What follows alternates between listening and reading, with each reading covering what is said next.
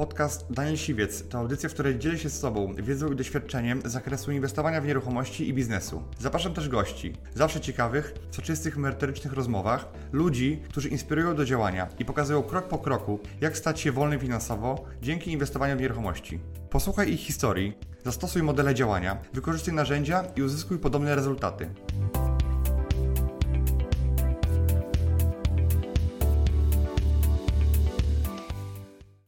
Okej, okay, to witam Cię, Łukaszu, w moim samochodzie na rozmowach na temat nieruchomości.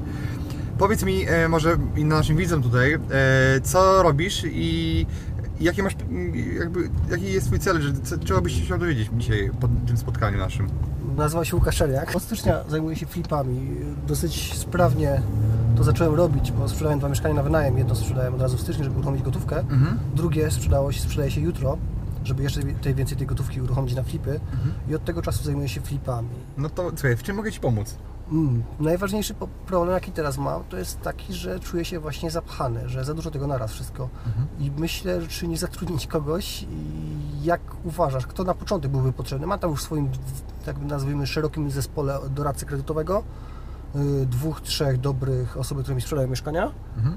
I począłem kogoś jakby do zarządzania remontami, bo tego już jest za dużo i nie jestem w stanie zarządzać wszystkimi remontami jednocześnie, bo teraz pamiętam trzy. Jeszcze mam jedno mieszkanie z kolegą, jak mi już zabrakło pieniędzy, po prostu kolega kupił, a się zajmuje jeszcze kolejnym remontem. Okay. I tego jest tyle, że zastanawiam się, jak to ugryźć, żeby sobie to ułatwić. Okej, okay, a kto by mi był teraz potrzebny najbardziej? To powiedz mi jeszcze, czy robisz tylko to, czy jeszcze masz inny biznes, inną oprócz, pracę? Oprócz tego mam jeszcze drugą pracę, która mi zajmuje tak od czternastej do czternastej trzydzieści do wieczora. Czyli tym okay. zajmuję się rano. Okej, okay. To dobrze, to teraz powiedz, yy, czy jeżeli byś zatrudnił kogoś sobie do, do obsługi, nazwijmy to remontów, to czy ona będzie zarabiała mniej niż ty zarabiasz w tej pracy? Tak, na pewno. Na pewno. Okej, okay, to, to tylko... Bo... Wtedy bym to sam robił, prawda? No tak, bo wtedy by się bardziej opłacało, żebyś się zwolnił z tej pracy i robił to sam. Tak, i lepiej, żebym ja tym zarządzał tak. bezpośrednio. Dlatego no jest Ci potrzebna osoba, która Ci... Inaczej, przy małej skali może lepiej dogadać się z wykonawcami, żeby to im scedować pewne rzeczy. I to, yy, możesz optymalizować ten Twój proces. Czyli iść w kierunku takim, że częściowo ludzi, yy, im to oddelegujesz, a częściowo na przykład... Mm, jeszcze tego pilnować. Tak, nie, częściowo Ty sobie proces grupujesz na etapy i robisz checklisty i robisz zakupy i wrzucasz po prostu te materiały wszystkie naraz. Czyli ograniczasz ilość swoich wizyt na przykład w markecie budowlanym. Kolejny tam problem, z jakim się ostatnio spotykam, to jest ekipa. Ja wiem, że mam ekipę tak powiedzmy dwa razy tańszą niż większość ludzi na Śląsku, mhm. bo to jest taka zbieranka, nazwijmy to. Testuję, chcę z nich zrobić swoją ekipę, nawet może ich zatrudnić, coś, coś w tym stylu. Mhm. I mam problem ze, zmotywowa- ze zmotywowaniem ich. Na początku wydawało mi się, że, że robota idzie tylko kiedy jestem. Mhm. Ja dużo, tak jakby po prostu szli już do domu, kiedy, kiedy ja wychodzę z budowy. Później zauważyłem, że jak ja jestem albo ja im upominam, że nie ma czegoś zrobionego, to robią to, co widać efekt. Czyli na przykład położę kilka metrów kafli, tak nagle nic, nic gruchy, nic pietruchy. Że, że, że, że robią złą kolejność, ale po to, żeby mi pokazać panie, okay. ale tu są kafelki położone. Musisz sobie odpowiedzieć na pytanie. Czy chcesz być szefem ekipy i mieć własną ekipę i nimi delegować i zarządzać i być dla nich odpowiedzialny, co jest ważne? Mhm. Czy chcesz być inwestorem, który ma zewnętrzną firmę, która w razie czego zbiera baty i ponosi konsekwencje finansowe za swoje działanie? Bo jak masz pracowników, to ty za nich odpowiadasz. Jak masz podwykonawców, to najwyżej oni dostaną po tyłku w przypadku rozliczenia końcowego. A jakie twoje największe problemy były na początku? Z czym ty sobie nie potrafiłeś poradzić? W ogóle już pomijając wszystko, my mamy dużo łatwiej. Mamy twoją książkę, między innymi jest w ogóle dużo innych wydawców aktualnie, tak. Książki Wojciecha Orzechowskiego i tak dalej. Mamy dużo łatwiej na pewno niż ty, jak ty zaczynałeś sześć czy siedem lat temu. Ale co było wtedy dla ciebie największy problem, nie do przeskoczenia, z czym długo walczyłeś? Co było? Wiesz co, na początku jak zaczynałem, to przede wszystkim nie wiedziałem, gdzie szukać tych okazji i czy one są tak naprawdę. Czyli nie wierzyłem w to, że one są. I, i to było du- duży problem. I dopiero jak zobaczyłem i uwierzyłem, to dopiero wtedy poszło o wiele łatwiej. Ty, ty masz swoją, swoje, swoje biuro nieruchomości i tak. Te okazje same do Ciebie spływają, ale łapiesz jeszcze okazję od innych agentów? Tak, łapię. Cały czas kupujemy od innych agentów, tak? Tutaj się, tutaj się nie ograniczamy w żaden sposób do, do innych agentów. Okej, okay, ale masz t- taki zaufanie, co Ci naprawdę te okazje dzwonią, słu- dzwonią, odbierasz telefon, słuchaj Daniel, jest taka okazja tu i tu i kupujesz, tak? Tak, ale te, też dzwonią do moich pracowników, czyli do moich ludzi, którzy się zajmują tymi... tymi flipami. Szukaniem okazji. Tak, szukaniem okazji. Czujesz konkurencję, że jest rynek dużo, dużo trudniejszy niż wcześniej? Tak, czuję, no, że jest, jest dużo więcej osób, bo te flipy się stały takie popularne. No ja sam w pewnym sensie popularyzuję to e, i w pewnym, sobie, w pewnym sensie strzelam sobie w kolano. Na przykład ja wychodzę z założenia, że nie szkolę, nie szkolę konkurencji e, w Lublinie. Czyli nie dopuszczam do moich szkoleń, do mojej wiedzy, mhm. doświadczeń. Osoby, które mogą być zagrożone. Osoby z tego samego rynku, po prostu. Okej. Okay. Czyli mamy taką zasadę. I teraz no jest tych osób i będzie ich coraz więcej, ale to polega na tym, że jak jesteś lepszy od innych, to oni nie mogą Cię tak łatwo prześcignąć. Oni Cię mhm. gonią cały czas. Jeżeli ja cały czas doskonale i szukam to nowych masz, masz możliwości. Dużo, masz dużo dłuższe doświadczenie. Tak. To, to jest mi o wiele łatwiej e, niż im. I ktoś tam będzie mnie gonił, ale jak ja będę coraz lepszy, to, to, to mnie nie dogoni nigdy. No w Katowicach pojawiają się osoby, które mają trzydzieści mieszkań rocznie, mhm. które mają sto trzydzieści pokoi na wynajem i tak dalej, więc jest bardzo, bardzo silna konkurencja u nas. No ale widzisz, mimo wszystko da się znaleźć coś, da się coś wyłapać dla siebie, tak? Jest ciężko wyłapać, nie wiem, trzydzieści mieszkań, tak, jednego miesiąca na przykład. To, to jest ciężkie, to już naprawdę że wymaga struktury. Ale też ciężko byłoby przerobić trzydzieści mieszkań, więc to jest już bardzo tak. wysokie. Dlatego ja wolę niż, niż to, wolę wybudować trzydzieści mieszkań i zrobić to w projekcie deweloperskim. Nawet jakby był nasycony rynek, to zawsze będzie ta migracja ludzi, którzy umierają, rodzą im się dzieci, rozwodzą się, żenią się. Oni zawsze będą migrowali, wychodzili z tych gniazd i chcieli mieszkać gdzieś indziej. Mhm. I teraz pytanie, jak w tamtym przyszłościowym rynku zaspokoić potrzeby? Tyle. Dojdziemy też pewnie do etapu, kiedy będziemy burzyć te budynki, które już się nie nadawały do tak. użytku, nie? No właśnie. Aktualnie I... tego jest bardzo mało jeszcze, ale właśnie na zachodzie to się dzieje. I to nie? się dzieje w Stanach, tak? Że jak jest dobra lokalizacja, to burzą jakiś stary y, budynek trzydziestoletni, który już nie spełnia swoich funkcji, tak? I jest mniej warty niż potencjał, który niesie działka. Mam problem z tym, że za dużo tego wszystkiego jest na raz. Powoli to ogarniam. A co ty byś zmienił, jak tak patrzysz z perspektywy lat u siebie? Mhm. Co byś zrobił lepiej? Co bym teraz robił lepiej? Wcześniej bym zaczął robić większą skalę. Po dwóch latach, kiedy byłem w tym biznesie, dopiero zdałem sobie sprawę, że muszę zwiększyć skalę we flipach. Mhm.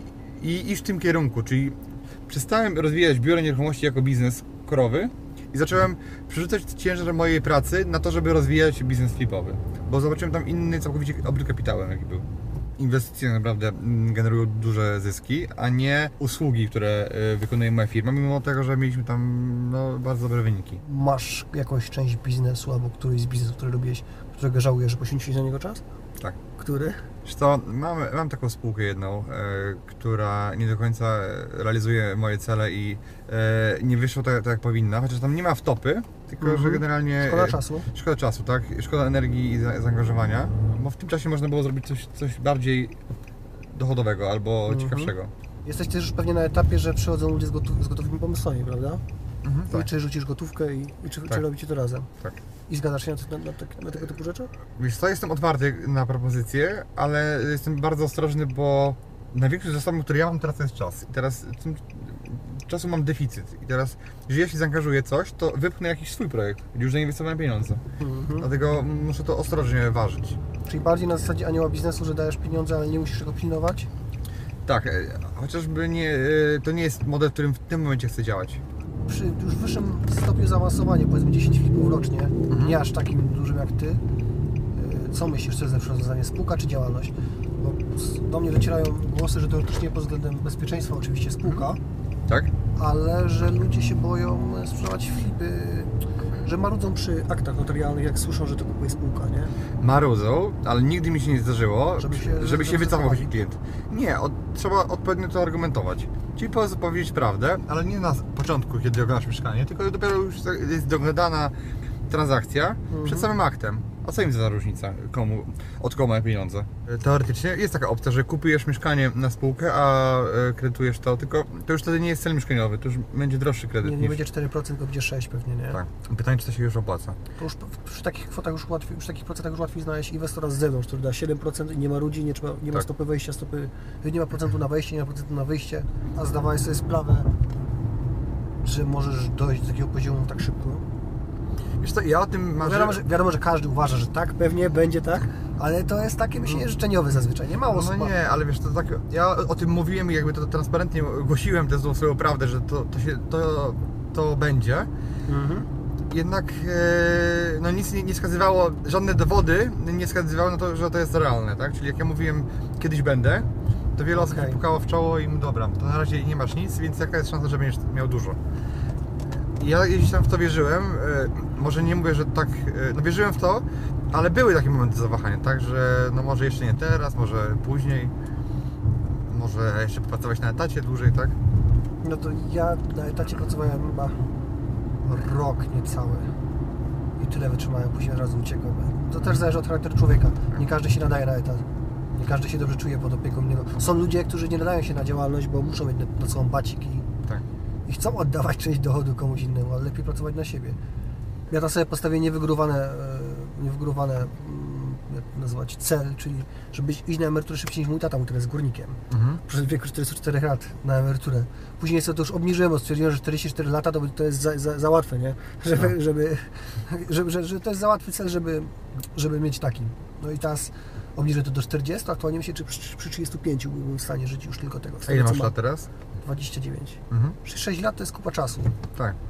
To wiesz, ja mam trzydzieści, nawet jeszcze nie skończyłem, bo kończę tam za, za dwa tygodnie, ale,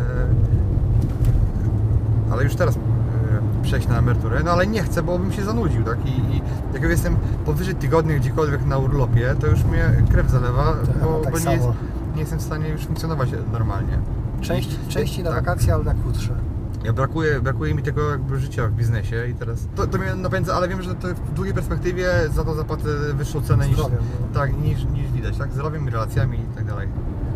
A jak myślisz, czy powiedzmy jakbym zrobił dziesięć mieszkań, jestem w stanie pójść w deweloperkę po jakieś szkolenia, jakichś książkach, na przykład w Twoim szkoleniu, czy, mm. czy to jest jeszcze za szybko? Wiesz co, ja bym nie uzależnił ilości zrobionych flipów od tego, czy wejść w deweloperkę. To jest całkiem Bo możesz innego. nie zrobić ani jednego flipa i wejść w deweloperkę, tylko że dobrze by było, żebyś miał biznes, który Ci daje kapitał i daje Ci źródło utrzymania. Miałeś jakiś taki, yy, nie biznes, ale jakiś taki projekt, który nie zarobił? Nie. Nie zdarzyłeś tak? Nie, ani flipów, ani Zawrogowskiego. Nie, nie miałem takiego, takiego projektu.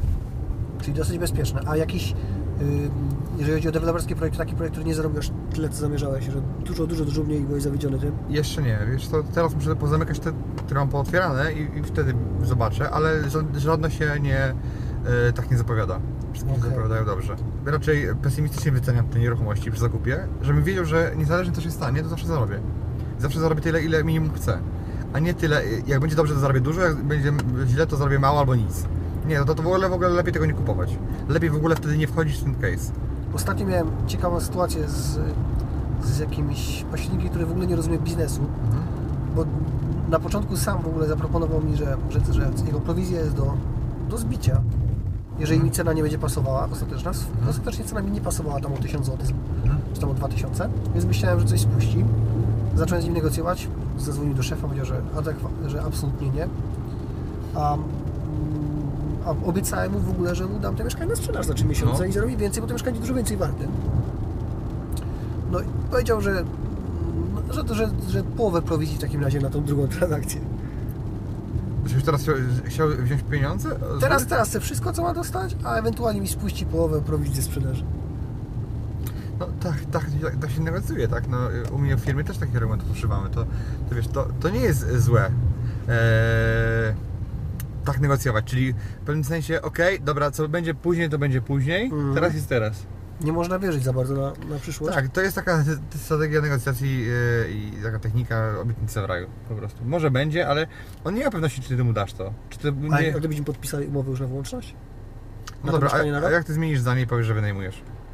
No to wtedy tak. W sensie, ja też bym na jego miejscu wolał negocjować, okej, okay, dostaniesz rabat do, do drugiej transakcji, a ta jest za pełne wynagrodzenie. Też bym tak negocjował. Tylko też nie można mówić, że, że jest opcja rabatu, a później się wycofać i powiedzieć, że kategoria no tak, nie będzie. To już jest nieuczciwe, jakby, tak? To już jest jakby rzucanie słów na wiatr i wycofanie się z obietnicy. Prowadzisz mentoring, jak to u Ciebie wygląda?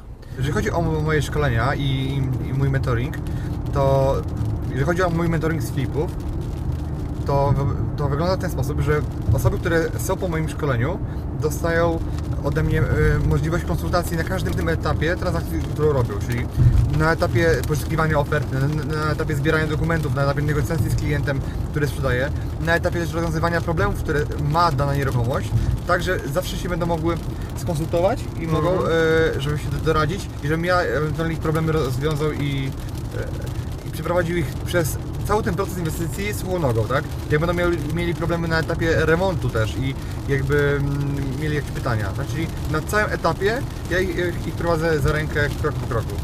Czyli z każdym problemem można później zadzwonić tak. i rozwiązać go swoją wiedzą, a nie szukać na własną rękę rozwiązania. Tak, tak, bo po co wyważyć drzwi, które są, są e, otwarte, tylko trzeba wiedzieć, e, co mieć do nich klucz.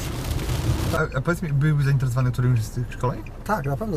Myślałem, że we flipach już tyle wiem, że nie potrzebuję szkolenia. Albo że wolę się uczyć praktyką, ale nie wiem. Zachęciłeś mnie, chyba, chyba się zdecyduje. A o tej deweloperce, tak jak Ci mówiłem, ja chciałem, naprawdę się chciałem zapisać, termin mi nie podpasował. Mhm. Wiesz co, myślę, że więcej wykorzyści byś miał teraz flipów niż deweloperki. Takich mm. od razu, żeby mógł zaimplementować, bo... Deweloperka pięć... się może zmienić do tego czasu, tak, nie bo, bo pięć tysięcy, no niekoniecznie się zmieni, ale pięć tysięcy zainwestowanych w szkolenie, to, to jesteś w stanie na remoncie zaoszczędzić yy, w stosunku do tego, co, co robisz, tak? Albo mm -hmm. rozwiązanie yy, złapać, albo inne możliwości pozyskiwane, więc tutaj spokojnie Ci to zwróci. Dobra, jakie masz pytania jeszcze? Daliście już nic. Hmm? Masz listę? A, no, to dokładnie to, to Ci przesłałem, nie? Dobra, to jeszcze pytanie.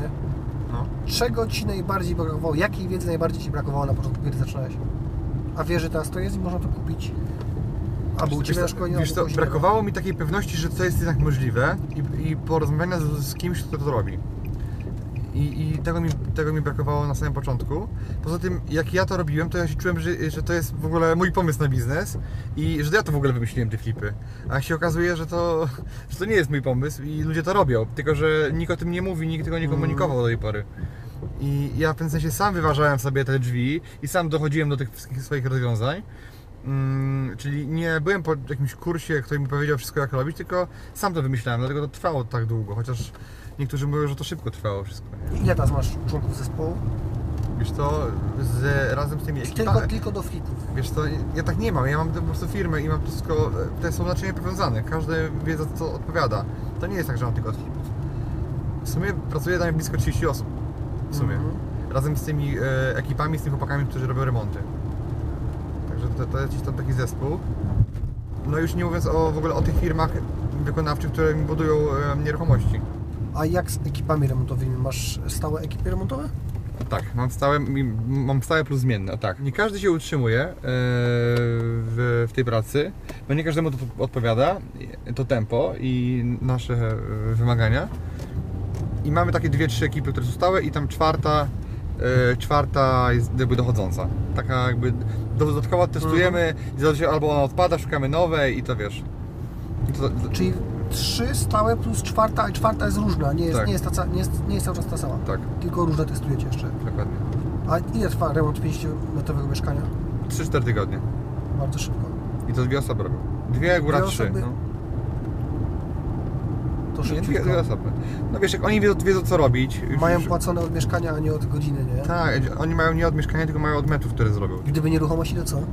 Co byście robić? Albo co byś robił? Wiesz co, tak sobie pomyślałem, że kiedyś zacznę, jak już będę, skaszuję się ze wszystkiego, to będę inwestował w startupy. Czyli w pomysły młodych ludzi i w ich energię i potencjał. I będę po prostu dla nich mentorem albo nie mam biznesu. Jest to i szlachetne i, tak. i daje dochód. To jest, jaka, jest jakaś nisza, ale to, to już nie teraz. No, na razie i w to mógłbym robić z, z tylnego fotela, mieszkając gdzieś tam daleko. daleko. W ciepłym kraju? No, nie no, albo będąc często po prostu. Łukasz, dziękuję Ci w takim razie, że przyjechałeś się ze mną. Twoje pytania były bardzo ciekawe i merytoryczne i mam nadzieję, że to, o czym mówiłem, wniosło pewną wartość i wniesie twój, wartość Twój biznes. Także dziękuję Ci bardzo za, za obecność. Ja również dziękuję. Dobra, od i... razu zaczęłam wcielać w życie rady. Okej, okay, dobra, piąteczka. Dziękuję Ci, że wysłuchałeś do końca. Jeśli ten podcast był dla Ciebie interesujący, zapraszam do słuchania kolejnych odcinków. A jeśli chcesz jako pierwszy otrzymywać powiadomienia o nowych odcinkach, subskrybuj mój podcast.